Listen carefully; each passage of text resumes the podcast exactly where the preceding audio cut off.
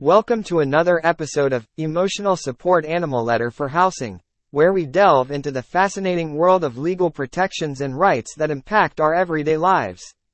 I'm your host, and today, we're exploring a subject that touches the hearts of many individuals emotional support animals and the housing laws that safeguard their owners. Join us as we unravel the rights and protections offered to individuals with emotional support animals under housing laws. To start, let's shed some light on what emotional support animals, ESAs, are and why they hold such a significant role in the lives of their owners. Emotional support animals are pets that provide comfort and emotional assistance to people dealing with mental health challenges, such as anxiety, depression, or PTSD. These animals are not to be confused with service animals, as their roles and legal protections differ. If we talk about the Fair Housing Act and emotional support animals, one of the key federal laws that protect individuals with emotional support animals is the Fair Housing Act, FHA.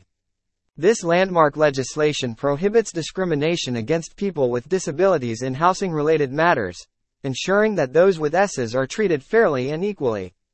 Under the FHA, housing providers, such as landlords and property managers, are required to make reasonable accommodations for individuals with disabilities, including allowing them to live with their emotional support animals, even in residences with no pet policies.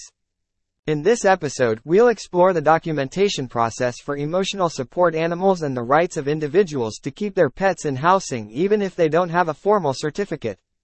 We'll also discuss the importance of the interactive process between the tenant and the housing provider in determining reasonable accommodations.